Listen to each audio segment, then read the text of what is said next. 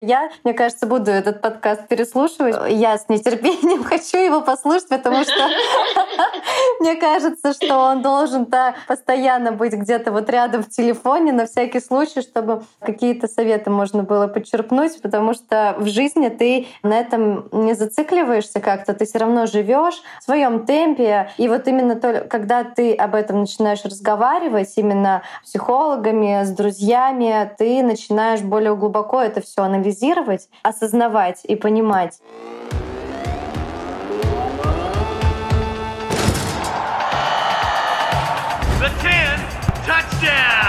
Фас назад, удар поворотом! Ну,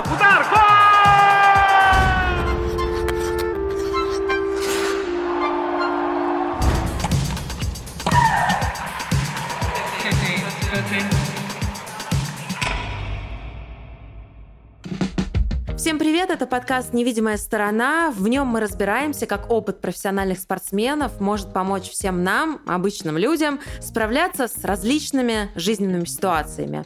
С вами я, Маша Командная, спортивный журналист, основательница бренда косметики Супербанка, и Тимур Рамазанов, эксперт по работе со спортивными и бизнес-командами и тренер по ментальной подготовке спортсменов. Сегодня мы будем говорить с Лизой Туктамышевой. Лиза фигуристка, чемпионка мира, Европы, и она в свои 26 лет продолжает быть одной из лучших в своем виде спорта. Вы знаете, это уникальный случай для фигурного катания, но Лиза не только уникальная фигуристка, она еще и уникальный человек. Я думаю, что сегодня вы убедитесь в этом сами. Елизавета Туктамышева. Кто она? Как ты для себя ответила на этот вопрос? Можешь о ней чуть-чуть подробнее рассказать? Наверное, она очень дружелюбная, компанейская очень девчонка. Я с детства росла в компании, в компании своих родителей, потом появилась уже своя какая-то компания, большая достаточно. И вот это вот все общение я обожаю, коммуникабельность трудолюбивая, не любит останавливаться на достигнутом, очень э, жизнелюбивая, потому что я обожаю, в принципе, все, что происходит вокруг меня. Я хочу еще больше а, за эту жизнь да, попробовать, попутешествовать и в полном объеме ощутить вот эту всю радость жизни. И, наверное, доброе, как мне хочется думать. На самом деле я не знаю, но я считаю, что в других мне, по крайней мере, доброта очень важна наверное, то, что мне важно в других людях, а, как-то а, ассоциируется все-таки с моими внутренними ощущениями. Лиз, а вот ты сказала еще до того, как мы начали записывать этот подкаст, что нервы в спорте — это вообще такая очень важная для тебя тема, и что тебе будет приятно, если какая-нибудь молодая фигуристка послушает этот выпуск, послушает этот подкаст и, возможно, что-то из него почерпнет и станет ну, например, меньше нервничать. Вот как ты считаешь, если бы ты сейчас вернулась в прошлое, какие главные советы ты бы себе той маленькой фигуристке дала? Ну, первый совет, наверное, не переоценивать соревнования, потому что не решается вся твоя жизнь на тех стартах, особенно 10 лет назад, и нужно к ним подходить спокойнее быть увереннее в себе, просто сказать, не сомневайся в себе, не сомневайся в себе, потому что у меня очень часто были сомнения перед стартом, вот эта вот нервозность, она постоянно присутствовала, пока я не переросла это и не нашла какой-то ключ для себя, и с опытом только поняла, что все это во мне всегда было, просто я боялась как-то это раскрыть или наоборот, что вообще даже думала, что у меня в этом ничего вот этой уверенности и какой-то таланта у меня нету, и то есть наоборот себя как-то принижала. Вот, а так, если давать совет, то вот просто знай, что ты крутая и не сомневайся никогда в себе. Слушай, Лиз, а вот очень многие говорят вот эти фразы, что будь спокойна, верь в себя и так далее. Красиво звучит, безусловно, но ты это проходила на своем опыте и на своих ощущениях. Вот можешь здесь чуть подробнее поделиться, чтобы это не просто слова, а вот какой твой опыт был в этом? У меня прям долгий путь был а, становление более уверенной в себя, потому что у меня, в принципе, не такой характер, который позволял мне, ну, наверное, более юном возрасте, когда мне было вообще лет 7-8, и у меня еще был такой, а, я была такая озорная и смелая, а потом куда-то это ушло, и начала очень сильно переживать, действительно волноваться, и просто были иногда прям такие ситуации, когда меня в ступор вводило это волнение, и я думала, господи, а как вообще прыгать? Неужели я могу крутить эти все тройные прыжки? Для меня это сейчас, это, конечно, шок, что я могла так думать перед соревнованиями, учитывая, сколько тренировок у меня было и опыта, в принципе. Но у меня были кризисные моменты в спорте, когда я ломала ногу и на полгода практически с апреля по сентябрь без соревнований у меня были. Я очень долго восстанавливалась. Как-то поняла, что плохие старты — это не то, из-за чего ты будешь очень долго переживать. То есть ты все можно пережить абсолютно, и нужно более спокойно к этому относиться. И с возрастом, когда ты начинаешь не просто себе говорить эти слова, а ты их проживаешь, ты их чувствуешь, и ты действительно, когда выходишь, уже понимаешь, что да, действительно, это уже не так волнительно, и начинаешь больше верить а, в себя. Именно когда у тебя, например, плохое состояние, и ты почти не готова к старту, например, после болезни или где-то наоборот ты эмоционально очень переживаешь и не, думаешь, я вообще не смогу, и вот какие-то такие выступления, когда ты смогла, они тебе помогают в будущем. Но как вот без вот этих вот каких-то критичных ситуаций понять, что ты можешь, я не знаю, потому что мне именно помогал такой опыт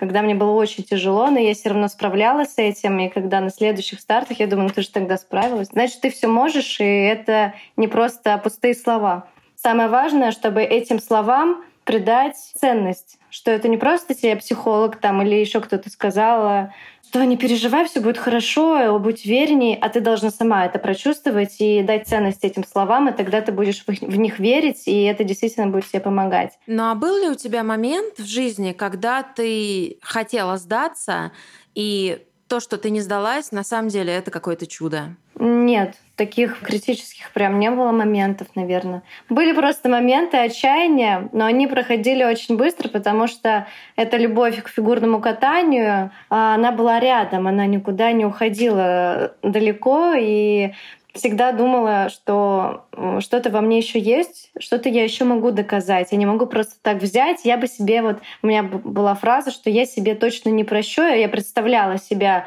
через несколько лет с окончанием фигурного катания в критичный момент, и я говорила себе, что ты будешь жалеть об этом. То есть я почему-то знала наперед, что это не сейчас должно произойти. И вот это внутреннее ощущение, что я еще могу, и я себе не прощу, если я не попытаюсь, оно было как бы со мной вот в эти моменты, и поэтому но таких прям не было, чтобы я прям захотела закончить. Просто усталость накапливается, там пару дней отдохнешь, все нормально. Слушай, ну это получается прямо от тебя сейчас как будто бы очень крутой инструмент, прикладной, когда какие-то тяжелые ситуации в жизни представляет себя спустя определенное количество времени, и вот эта фраза «прощу ли я себе, что сейчас дамся, или там не сделаю этот шаг, или не прощу», он для тебя лично очень круто работал много раз, правильно? Да. Класс. Для чего ты сейчас катаешь? Вот в чем твой личный внутренний вызов именно сейчас? Я поставила, не я поставила, а, а очень много специалистов были э, приглашены, чтобы поставить такую классную программу.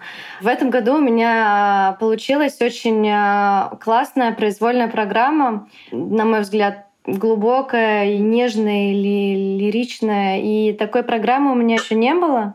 И мотивация вот э, у меня была весь сезон э, показать эту программу так, как я ее чувствовала, но уже с элементами, с каким-то волнением на соревнованиях. И вот у меня был вызов, э, чтобы сделать что-то абсолютно иное, что ты еще никогда не делала в спорте за 20 лет, получается. И эта программа она была как раз вот этим вот мотиватором, вот этим воодушевлением, которое мне могло бы не, не хватить, не будь этой программы в этом году, потому что год экспериментальный, и опять же, это все вокруг вот опять развития, что ты еще не делала раньше, что на что ты еще способна, можешь ли ты еще лучше. Ну, то есть такое саморазвитие, оно меня до сих пор как-то толкает двигаться вперед.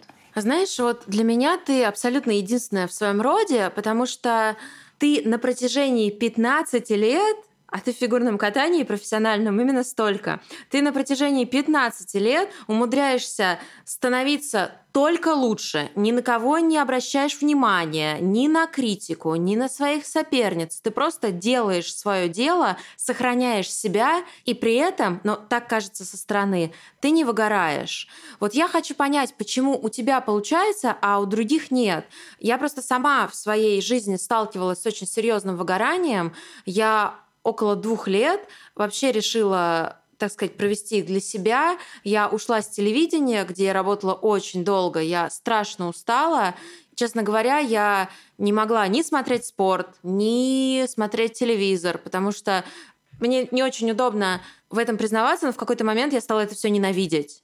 Как ты умудряешься сохранять любовь к своему делу? В отличие от всех остальных? Мне кажется, что ну, выгорание, по сути, это обессилие, это нет сил, нет желания да, ничего делать, не об этом слышать. Пока есть силы, у тебя есть э, и желание как-то развиваться. У меня вот просто пока банально есть, ну не знаю, энергия, силы и желание э, что-то делать. Какие-то моменты были, да, с выгоранием, но у меня два раза у меня, по-моему, в карьере были такие серьезные травмы, и это хорошая перезагрузка была. Месяц я могла не кататься, смотреть, как другие катаются, и понимала, что мне этого очень не хватает. То ли это очень сильная привычка, то ли что, но вот просто выгорания как такового не было. Но я понимаю, о чем ты говоришь, я думаю, что это мне еще предстоит пережить. Мне нравится, как ты справилась с этим опытом. Ну, то есть э, ты нашла в себе силы идти дальше, и сейчас мне кажется, что ты сделала все правильно, потому что ты нашла именно то, чем ты, в принципе, хочешь э, заниматься в течение всей своей жизни, если я не ошибаюсь. Спасибо, это правда так. Мне кажется, что Лиза сейчас имеет в виду то, что я стала предпринимательницей и запустила свой бренд косметики. Но, знаешь, с этим тоже есть очень э, много проблем связанных, потому что, условно, в журналистике спортивной у меня было имя, э, я всех знала, я все знала, а здесь я каждый день чувствую, что, во-первых, я никто, во-вторых, у меня пока очень мало бэкграунда, очень мало экспертизы, очень мало знаний, и я снова себя чувствую, как вот в 16-17 лет, когда я только начинала работать спортивным журналистом. И тут может случиться, ты начинаешь очень сильно обесценивать то, чем ты занимаешься, потому что ты, по сути, начинаешь все с нуля. И я честно скажу, мне иногда так стыдно перед самой собой вот за такие мысли. В психологии говорят, что человек на протяжении всей своей жизни не способен учуять свой запах. И это, конечно, не про физический запах, мы понимаем, да, то есть всегда нужен взгляд со стороны. И я вот сейчас, девочки, на вас смотрю со стороны, и вы сидите и говорите, а может что-то не получиться, а я боюсь, и я смотрю и думаю, ну, у кого, у кого, но у вас это точно получится. Что вы занимаетесь своим бизнесом, что вы занимаетесь катанием, что вы занимаетесь телевидением, куда бы вы ни перешли, у вас все равно вы контекстуально вы уже проходили, вы ощущали это, эти победы, этот успех, у вас в любом случае это получится.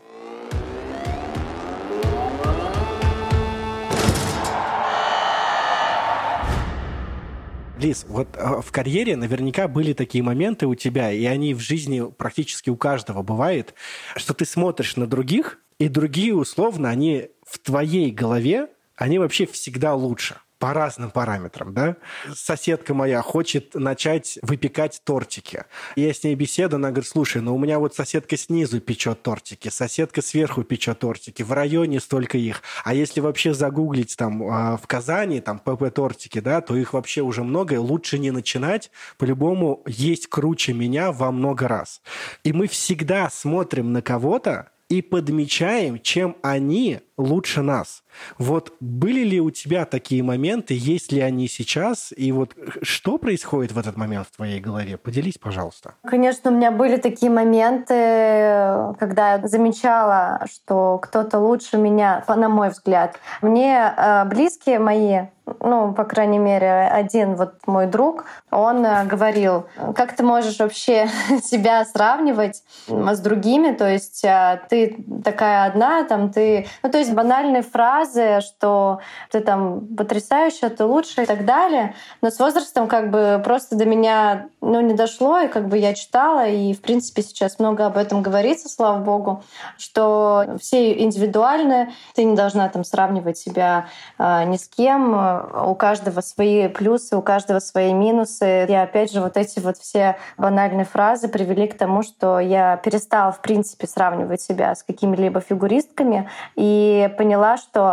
Единственное, что для меня важно, это чтобы я, когда смотрю свои видео, мне это нравилось. И я думала, вот сейчас было хорошо. Банальную фразу опять скажу, сравниваю себя вот э, с собой, которая была то месяц назад или в начале сезона, или просто смотрю иногда видео там 2015 года и сравниваю свои программы, какого успеха я добилась даже после выигрышного чемпионата мира, как я смогла вырасти в своих глазах и в глазах многих, наверное, людей э, за вот эти 8 лет, которые э, после своего победного чемпионата мира. Я вспомнил, у меня есть друг один близкий, а, я не знаю, слышали вы о нем или нет, Лао Цзы его зовут.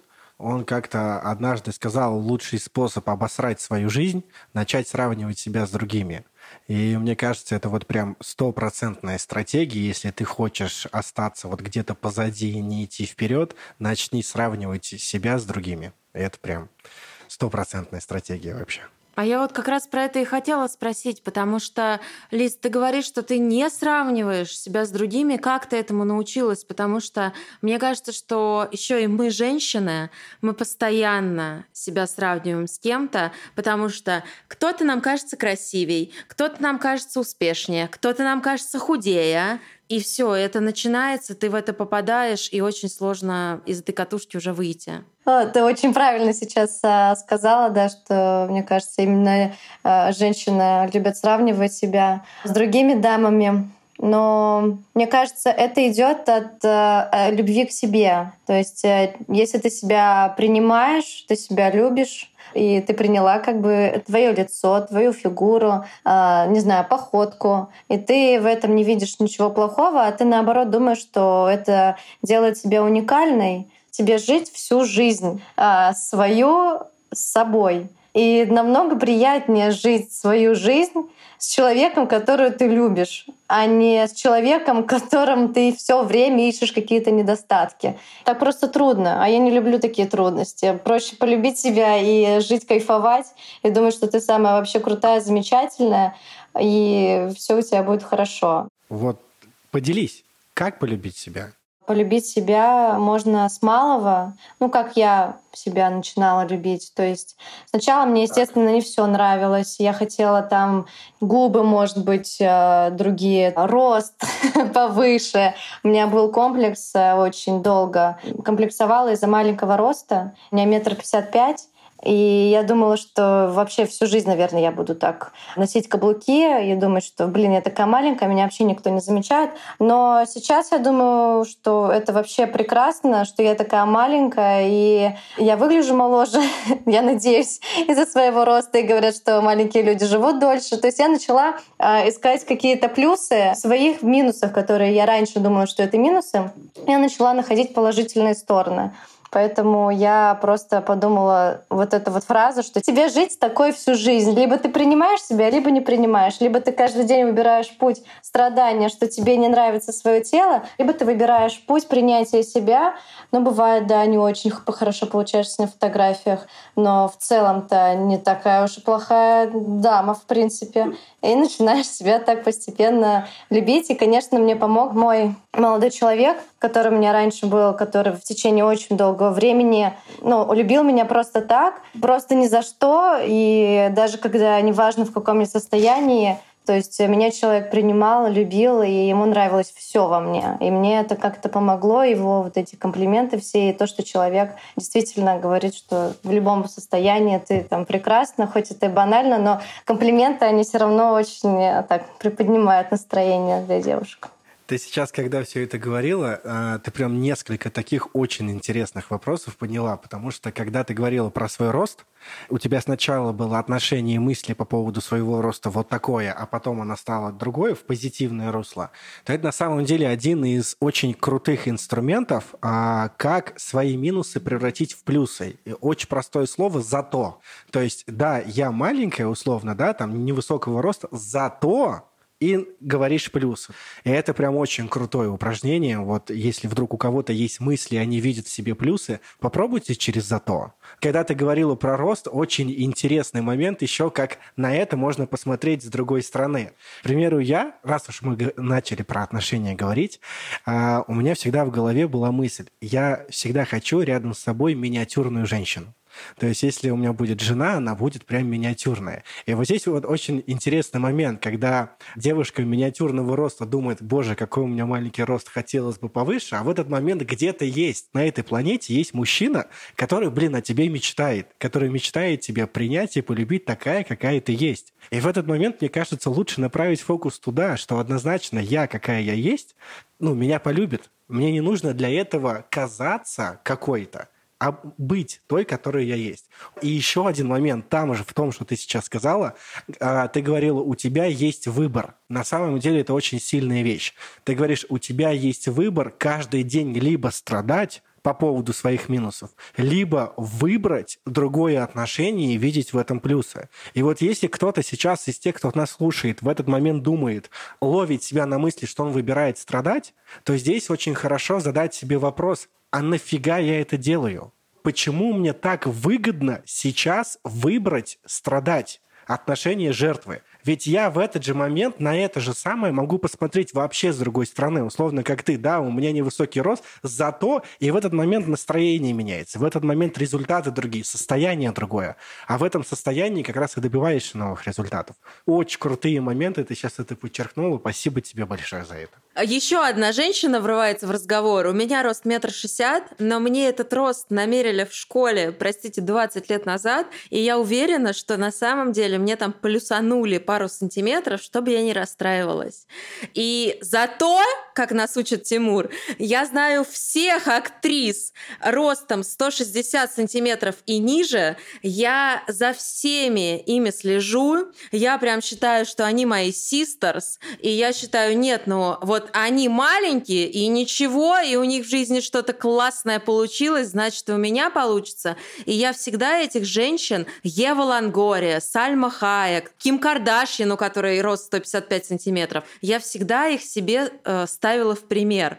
При этом вот Листа сказала, что э, ты полюбила себя, как бы приняла полностью свою внешность. Мне кажется, что на самом деле это очень важно, потому что какой бы ты красавицей условно не была, но если тебе что-то не нравится в себе, то мир это чувствует, и по сути мир зеркалит наше отношение к самой себе. Я помню, как однажды была на дне рождения своей подруги, она модель, у нее рост 192 сантиметра. Там были одни модели, и я такой карандух 160-сантиметровый. Потом она мне говорит, слушай, э, ну вообще как тебе? Я говорю, ну вы такие высокие, я к тебе больше никогда на день рождения не приду, потому что я себя чувствовала, черт знает как. Она говорит, Маш, понимаешь, более неуверенных людей в себе, чем модели, не существует, потому что нас всегда ценят исключительно за нашу внешность. Мы, по сути, только этим и цены миру. И каждый раз найдется кто-то, кто лучше тебя, кого выберут другие люди. То есть ты, это очень зависимая профессия. А когда ты думаешь, что ты самая классная и самая неотразимая, то на самом деле окружающие это тоже чувствуют, и они тебя начинают воспринимать как как раз ту красавицу, ту неотразимую женщину, которую ты видишь в самой себе. Вот вы согласны с этим или нет? Я полностью согласна. Да, это абсолютно так. Это вопрос про внутреннее состояние. Смотрите, мы всегда как думаем, вот мы хотим определенный результат, Давайте самый банальный пример. Я хочу купить там большой дом и машину. Для этого мне нужно сделать определенные действия, и тогда я начну чувствовать себя счастливым. То есть у нас в голове очень часто как результат действие, состояние, да, я буду счастливым. Но я открою небольшую тайну. Вообще все по-другому Вот прям переверните это по-другому. Изначально идет твое состояние, из твоего состояния идут определенные действия, и эти действия приводят к результату. И вот этот вот момент, который почему-то никто на него не обращает внимания. Все думают, я сначала получу результат, потом я буду счастливым. Нет. Ты изначально работаешь над своим состоянием, и только потом это приводит к интересному результату. И вот вы сейчас говорили, а, я понимаю, что это такой а, больше женский был разговор, когда вы говорили, женщины сравнивают друг с другом, там внешность не устраивает принимать. Но давайте по чесноку, у нас у мужчин тоже такое есть. Ну, то есть мы не сильно отличаемся, мы тоже люди. Я расскажу свою историю. Мне сейчас 31 год. До 21 года я всегда был ну, если я скажу толстым, я обману. То есть я был жирным. Чтобы вы понимали, у меня мама загадывала у Всевышнего ребенка прям со складочками. Да, я всегда говорю, это как а, в рекламе Мишлен. Там был такой персонаж со складками, вот такого. И я всегда был жирным. Ну, то есть вообще всегда школа, студенчество и так далее. И вот настал момент, я помню, это была прям история, я работал телеведущим в Казани, там все было классно, я уехал в Москву покорять Москву. Я не буду вдаваться в подробности, но, в общем, произошло какое-то чудесное, просто просто чудесное развитие событий. Я с утра встаю в Москве. Каким-то непонятным образом я начинаю гладить себе джинсы, рубашку, пиджак и бабочку. Мне друг подарил бабочку недавно. Я надеваю ее и иду гулять по Москве максимально странная ситуация. Чувак гуляет в костюме, в бабочке. И я смотрю такой, а где находится офис телеканала «Пятница»? Посмотрел, где он находится, и поехал туда. Прихожу туда, стучусь на проходной, говорю, я хочу у вас работать. Они говорят, ну, оставьте свое резюме. Я говорю, ну, мне, конечно, никто не перезвонит. Они говорят, оставьте, мы там найдем время, перезвоним. И я остался сидеть ждать. Не знаю почему, я сел на этот красный кожаный диван в фойе, сижу, жду, чего жду, не знаю, но на моих глазах происходит чудо. Из офиса выходит оператор оператор, девочка какая-то, которая регулирует съемки, и я вижу, что парни говорят на камеру и сменяются. И я понимаю, что идет кастинг. Я подхожу к этой девочке, я говорю, здравствуйте, меня зовут Тимур. Она говорит, меня зовут Серафима. Я на всю жизнь запомнил это имя. Я говорю, я хочу работать у вас, что мне для этого нужно? Она мне говорит, ты вообще кто и откуда? Я говорю, давайте не будем даваться подробности, я просто хочу. Она зовет Татьяну, выходит Татьяна, это женщина такое, ну, она на тот момент была больше меня, наверное, прям Татьяна. И она говорит, ну, что, мальчик, откуда? Я говорю, так-то, так-то хочу. Она дает мне листочек и говорит, учи, у тебя две минуты, потом пишешься на камеру. Я читаю этот листочек, и я понимаю, что это первоначальный стендап ведущего а, передачи «Орел и решка». И я начинаю, кажется, все смекать. Через две минуты она мне говорит, а, а я вижу, что парни а, там по 15-16 дублей делают. А мне эта Татьяна говорит, у тебя один дубль сработаешь, посмотрим, на что способен. И они включают камеру, я начинаю говорить, и краем глаза вижу, что это Татьяна прыгает, Серафима прыгает. Они останавливают съемку и говорят, пошли писать финальный стендап сразу в студию. Мы идем, записываем стендап, они в конце говорят, откуда ты вообще такой взялся? Я говорю, я с Бугульмы, а я родом с Бугульмы, с маленького городка вообще. И они говорят, мы тебе перезвоним через неделю. И вот я эту целую неделю ждал, это была самая длительная неделя в моей жизни, и мне перезванивают с телеканала и говорят, слушай, ну вот как бы тебе правду сказать или как? Я говорю, давай правду. Они говорят, вот из трех с половиной тысяч человек ты прям был лучший. Вообще, вот реально лучший на камеру, супер работаешь. Но, прости, ты жирный. А камера дает плюс пять к тому же. И я в этот момент понимаю, что вообще вся моя мечта рушится. Я вот, вот был, я вот, вот, вот в шаге от этого. И я кладу трубку, и вот этот момент непринятия себя, про который мы говорили, у меня в голове начинает очень сильно играть. Я помню все свои мысли, я в этот момент начинаю худеть. Я начинаю жестко худеть. И я с ожирения второй степени за полгода скидываю 55 килограммов, за полгода и ухожу в дистрофию первой или анорексии первой степени. То есть у меня был прям перебор такой. Слава богу, меня вовремя остановили, я немножко пересобрался. И вот я через полгода я прихожу к ним, а я купил новую одежду. Я еще такое пальто обтягивающее купил. И это была осень, там, чтобы все было видно. Я прихожу через полгода к ним и говорю, здравствуйте, так-то, так-то. Я говорю, помните меня? Выходит Серафима, у нее глаза просто на лбу. Я еще так руки в сторону, кружусь, говорю, вот он я. Она говорит, слушай, но у нас сейчас кастинг на роль нового ведущего, но этот кастинг мы объявим на сайте через три дня. Сиди и следи за этим. А я думаю, почему она мне не говорит, в какую передачу и что за кастинг? И я три дня сижу, обновляю, обновляю, обновляю. И после обновления на третий день появляется и написано текст. Вот, внимание вообще. Текст на сайте. Объявляем кастинг на роль пухлого ведущего. И они в тот момент набирали ведущих на передачу «Еда, я люблю тебя», где суть было путешествовать по миру и есть есть и рассказывать об этом. Вы можете себе это представить вообще?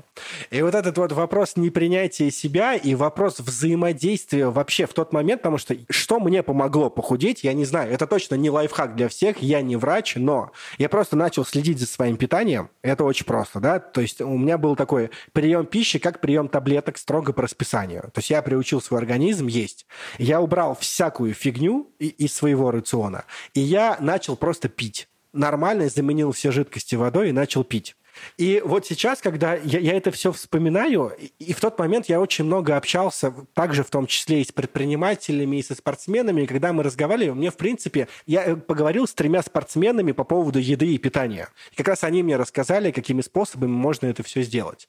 По-любому же большой спорт, Лис, это такая э, сфера, где вот взаимодействие с едой, они максимально важны. Ну вот просто максимально, тем более, мне кажется, для девушки в фигурном катании. Расскажи, вот у тебя вот что-то подобное было, и вообще твои отношения с едой, какие они? Это безумно важно. Вообще здоровое потребление пищи — это очень важно. Не только в фигурном катании, но и в обычной жизни тоже, а у нас тем более. Когда у меня начался пубертат в 16-17 лет, у меня были тоже дикие проблемы с весом. Я пыталась найти подход — но все заканчивалось тем, что я просто то переедала, потом голодала. То есть э, очень долго думала, что я очень сильно предрасположена к полноте, и, наверное, все из-за этого. И мне вообще никогда не жить спокойно, всегда нужно было считать калории и так далее. Жила, получается, в перманентном стрессе все эти годы. Но в целом все равно а, были жесткие диеты, которые вообще не помогали. И это переросло не просто, что мне говорят там тренеры чуть схуднуть или еще кто-то, а это переросло, что ты сама начинаешь, опять же, не принимать себя, ты начинаешь думать, ты вообще не очень-то хорошо выглядишь, не понимаешь, как с этим жить, потому что чуть-чуть ты начинаешь есть, начинаешь набирать вес, очень много моральных сил ты на это отдаешь, и на тренировке практически не остается. И потом, когда я подумала так, что мне никто не может запретить есть. Мне уже достаточно годиков, чтобы я сама решала, как я хочу жить, что я хочу есть. Все я могу сама. Перестала акцентировать внимание на то, что мне говорят, как мне надо выглядеть, как мне надо питаться, что мне нужно делать. И я, я просто начала питаться интуитивно. Хороший совет, да, поменять всю жидкость на воду. Это прям сразу дает хороший толчок к похудению, и дальше можешь стабильно держать вес, потому что э, все вот эти соки газировки э, все, наверное, знают, но я прям на своем опыте поняла, что это, ну, их можно пить, я как бы их пью регулярно, но не так много. Но когда ты пьешь только воду, у тебя обмен веществ намного лучше, чем когда ты пьешь сок, квас, газировку, даже газированная вода, она хуже, чем обычная вода. Хотя, казалось бы, вода без калорий, без сахара, без ничего. И когда я поняла, что я могу есть все, я себе сама, э, маленькая Лизия, которая сидит у меня внутри, сказала, деточка, ты можешь есть все, вообще не переживай, это твоя жизнь опять в стрессе, ты ну, в стрессе жить постоянно, это ужасно. И я просто разрешила себе жить спокойно, не взвешиваться какое-то время. И у меня нормализовалось э, питание, у меня правильный подход к пище получился, что я ем чуть-чуть, когда мне хочется, и просто до момента, пока я не наемся. И я перестала переедать. У меня начался хороший обмен веществ. Я сразу в хороший стабильный вес вошла. И э, вот этот момент, он был сложный, когда ты должна отбросить все мнения, которые тебя окружают, то давление, которое на тебя идет в этот момент, когда тебе нужно похудеть. Но я рада, что как бы я смогла это перебороть, потому что, ну, наверное, опять это любовь к себе, не знаю. Просто мне надоело, и я вот сказала, все. Как интересно, у меня наоборот.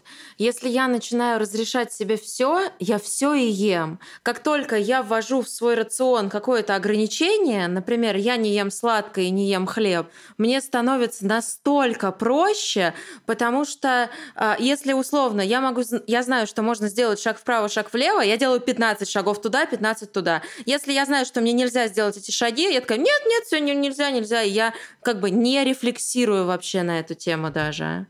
Ну вот э, разные характеры, видимо, по-разному мы э, это можем. Я просто очень недисциплинированный человек, мне вообще нельзя ничего запрещать. Если мне что-то запретить, то я на зло это сделаю. Знаешь, ты после финала Гран-при опубликовала фотографию в своей социальной сети. Мне кажется, что это фото было везде.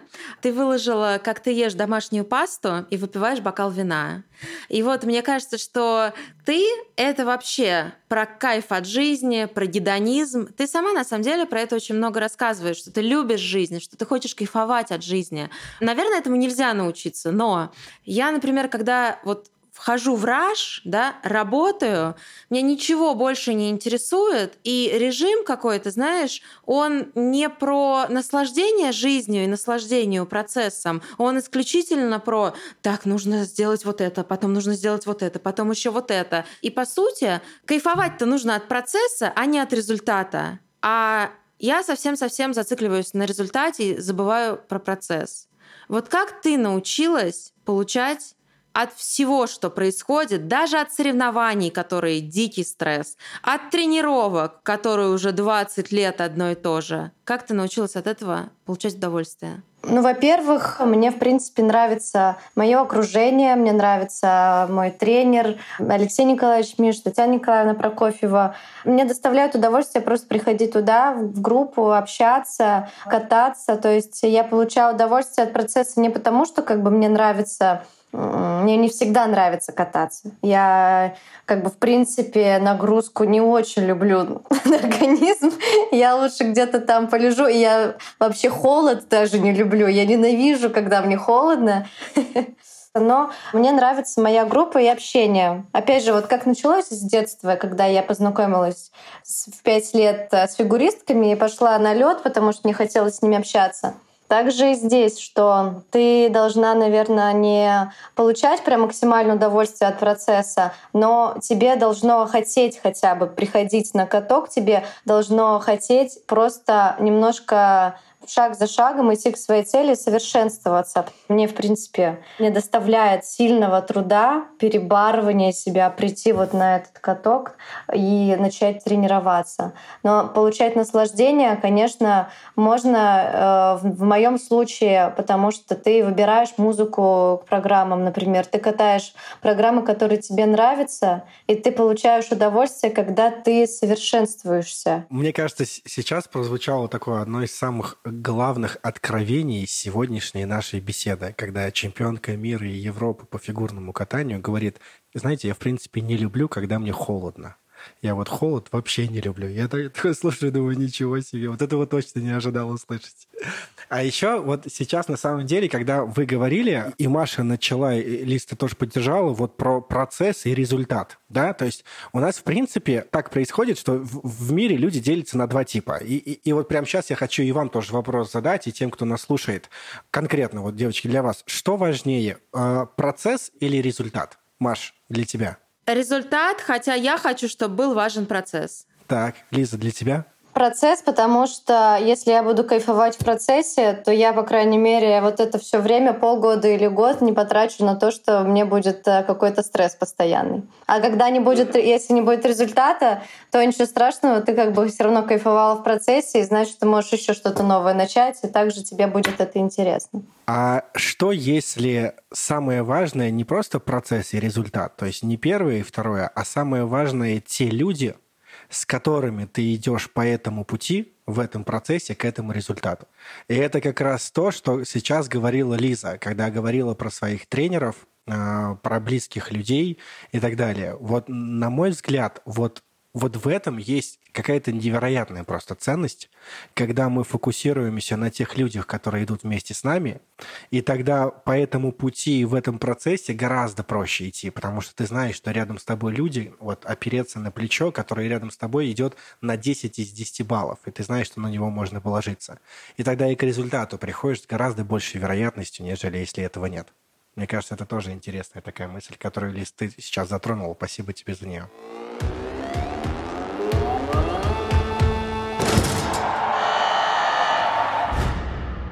Лиза, скоро стартует чемпионат мира. Что ты чувствуешь, когда знаешь, что ты достойна там бороться? И достойна там бороться, ну, за самые высокие награды. Но ты не можешь туда поехать. Ну, конечно, присутствует э, некая грусть по этому поводу, что в принципе, если бы там русские девушки поехали, то можно было бы рассчитывать на самые высокие места. Но это опять же возвращаясь к диалогу о выборе.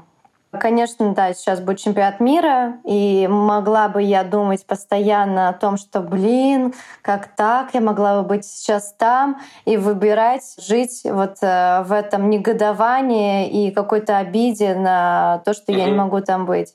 Вот. Но в целом, как бы я приняла давно еще то, что происходит. Я приняла ситуацию, я катаюсь как бы по российским стартам, дай бог, у нас там их очень много. И э, буду смотреть чемпионат мира с искренним интересом, болеть за своих а, иностранных подруг, чтобы у всех все получилось. И то есть э, выбираю путь, который будет менее для меня таким э, стрессовым, а наоборот, ну то есть я такой человек, который будет выбирать меньше зол и находить оптимистичный для себя вариант в любой ситуации. Это, блин, то, чему я хочу тебя научиться. Вот, я только что хотел сказать, если у вас есть мысль а, по поводу того, как не находиться в позиции жертвы, вот ответ твой сейчас, его просто нужно в рамочку вешать на, на стену у себя дома, потому что это исключительно вопрос выбора всегда ты внутренне всегда выбираешь, как ты относишься к той или иной ситуации. Если ты выбираешь ту же самую позицию жертвы, как мы говорили, да, вопрос «нахрена?», то есть значит тебе это выгодно. А если ты выбираешь, как ты это говоришь, я еще буду смотреть с интересом и радоваться, и болеть за своих иностранных подруг, но, блин, вот в этот момент как раз и твое состояние меняется, согласись? То есть ты чувствуешь себя совершенно по-другому. Да, это точно так. И я, в принципе, человек, который верит э, в энергию. Ну, точнее, в нее даже не надо верить. Я знаю, что вот это э, взаимообмен... Она просто есть. Она просто есть, да, энергия. И когда ты положительную энергию в этот мир отдаешь, то, скорее всего, она тебе вернется, и, в принципе, у тебя будет больше сил и больше вдохновения, наверное, жить. Потому что, находясь а, с, так... с каким-то таким удручающим, э, пагубным состоянием, которое несет какой-то негатив постоянно, то ты не сможешь э, свой потенциал реализовать. Ты сможешь себя как человек, наверное, реализовать в той полной мере, если бы ты по-другому относился на вещи. В карьере любого, мне кажется, фигуриста это вот падение, да, это часть фигурного катания в любом случае. Вот когда это происходит, любой фигурист во время выступления рано или поздно он падает. Ну, то есть, а потом вот он, во-первых, он в моменте, здесь два очень интересных момента. Во-первых, он в моменте должен встать и катать дальше, как ни в чем не бывало. А во-вторых, он потом, когда рефлексирует, очень важно еще и не провалиться вот в эту да, эмоцию, которая там произошла. Вот расскажи, как тебе удавалось, во-первых, в моменте подниматься и продолжать, а во-вторых, когда ты рефлексируешь и отсматриваешь, что было не так, еще и там не проваливаться вот в эту эмоциональную яму и тоже идти вперед. Как ты с этим справлялась?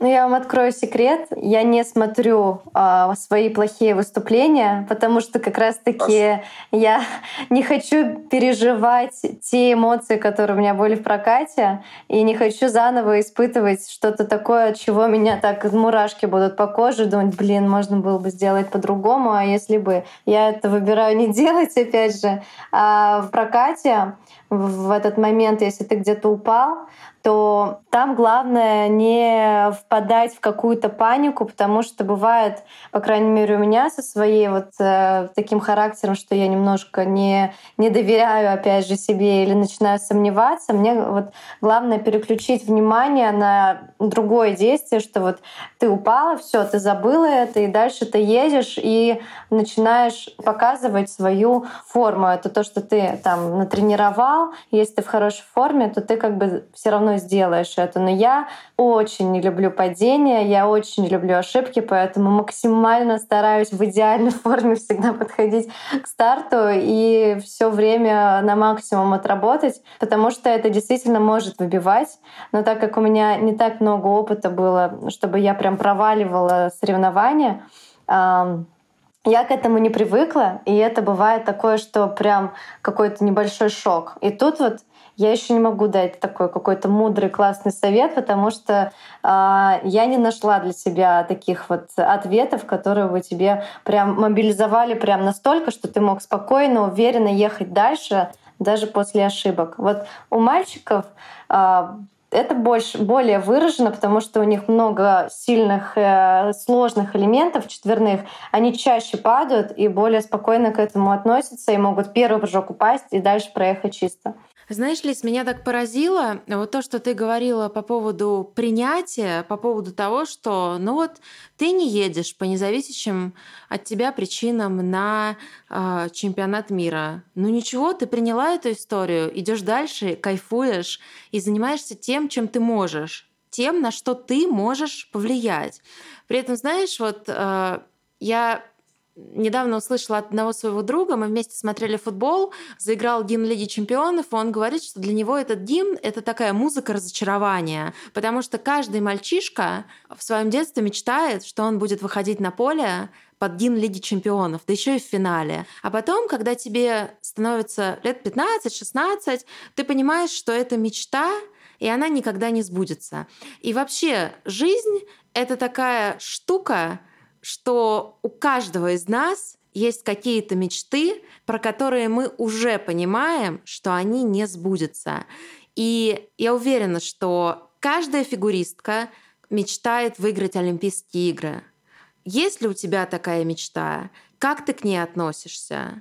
Считаешь ли ты, что ты еще выиграешь свои Олимпийские игры? Ну, я, э, как уже много раз э, говорила, что я уже пропустила три Олимпиады, и, в принципе, ну, все спокойнее и спокойнее отношусь к пропуску Олимпийских игр. И, конечно, у меня есть множество как бы других заслуг, и я к этому отношусь э, более-менее спокойно, что я, наверное, уже никогда, может быть, не завоюю олимпийскую медаль. Но, в принципе, у нас есть случаи, когда Алена Савченко в таком зрелом возрасте в 30 или за 30 ей было, выиграла свое олимпийское золото. Каролина Костнер в 29, по-моему, или 28 завоевала бронзовую медаль. То есть, э, в принципе, надежда как бы она еще есть.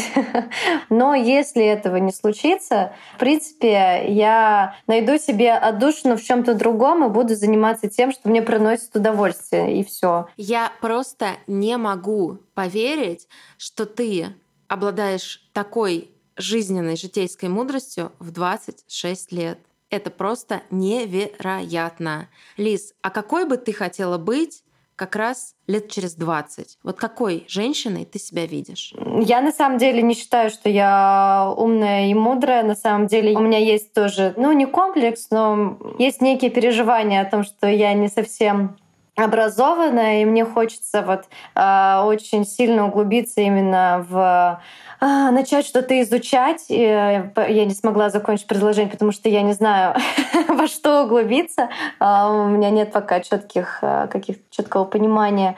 Через 20 лет я бы хотела быть как раз-таки знатоком в какой-то сфере, помимо фигурного катания. Я бы хотела быть действительно умной и действительно мудрой, и не такой, как я сейчас, а вот на самом деле женщиной, которому хотелось прийти за советом и которая бы была уверена в себе, и точно знала ответы на любые вопросы, ничего не боялась и могла одна куда-нибудь ездить отдыхать и также кайфовать. Вот сейчас я не могу так сделать. Я одна не могу куда-то поехать, потому что я не буду удовлетворена поездкой такой. А вот через 20 лет я хочу, чтобы я научилась одна куда-то выезжать и одной проводить э, время э, тоже классно, как бы я это проводила с компанией. На мой взгляд, опыт — это не то, сколько ты прожил, а это то, что ты думаешь о том, что ты прожил. И в этот момент можно встретить 25-летнего человека с невероятным багажом опыта. А можно встретить 62 года женщину инфантильную, которая до сих пор думает, что ей все должны, что ей этот мир чем-то обязан, и что все вокруг должны были делать, и она всю жизнь поступает правильно. И вот, на мой взгляд, когда Маша сейчас говорила про твою мудрость, я, наверное, с ней тут соглашусь. Почему? Потому что, когда ты анализируешь свои ситуации в жизни, и ты приходишь к таким выводам, как выбор, принятие и так далее, на мой взгляд, это и есть мудрость. И она в тебе прям, как и сказала Маша, она прям сочится, ее много. И это прям круто. Спасибо. Я не знаю, что сказать. Лизочка, спасибо тебе большое. Ты правда лучше всех. Ты реально одна такая.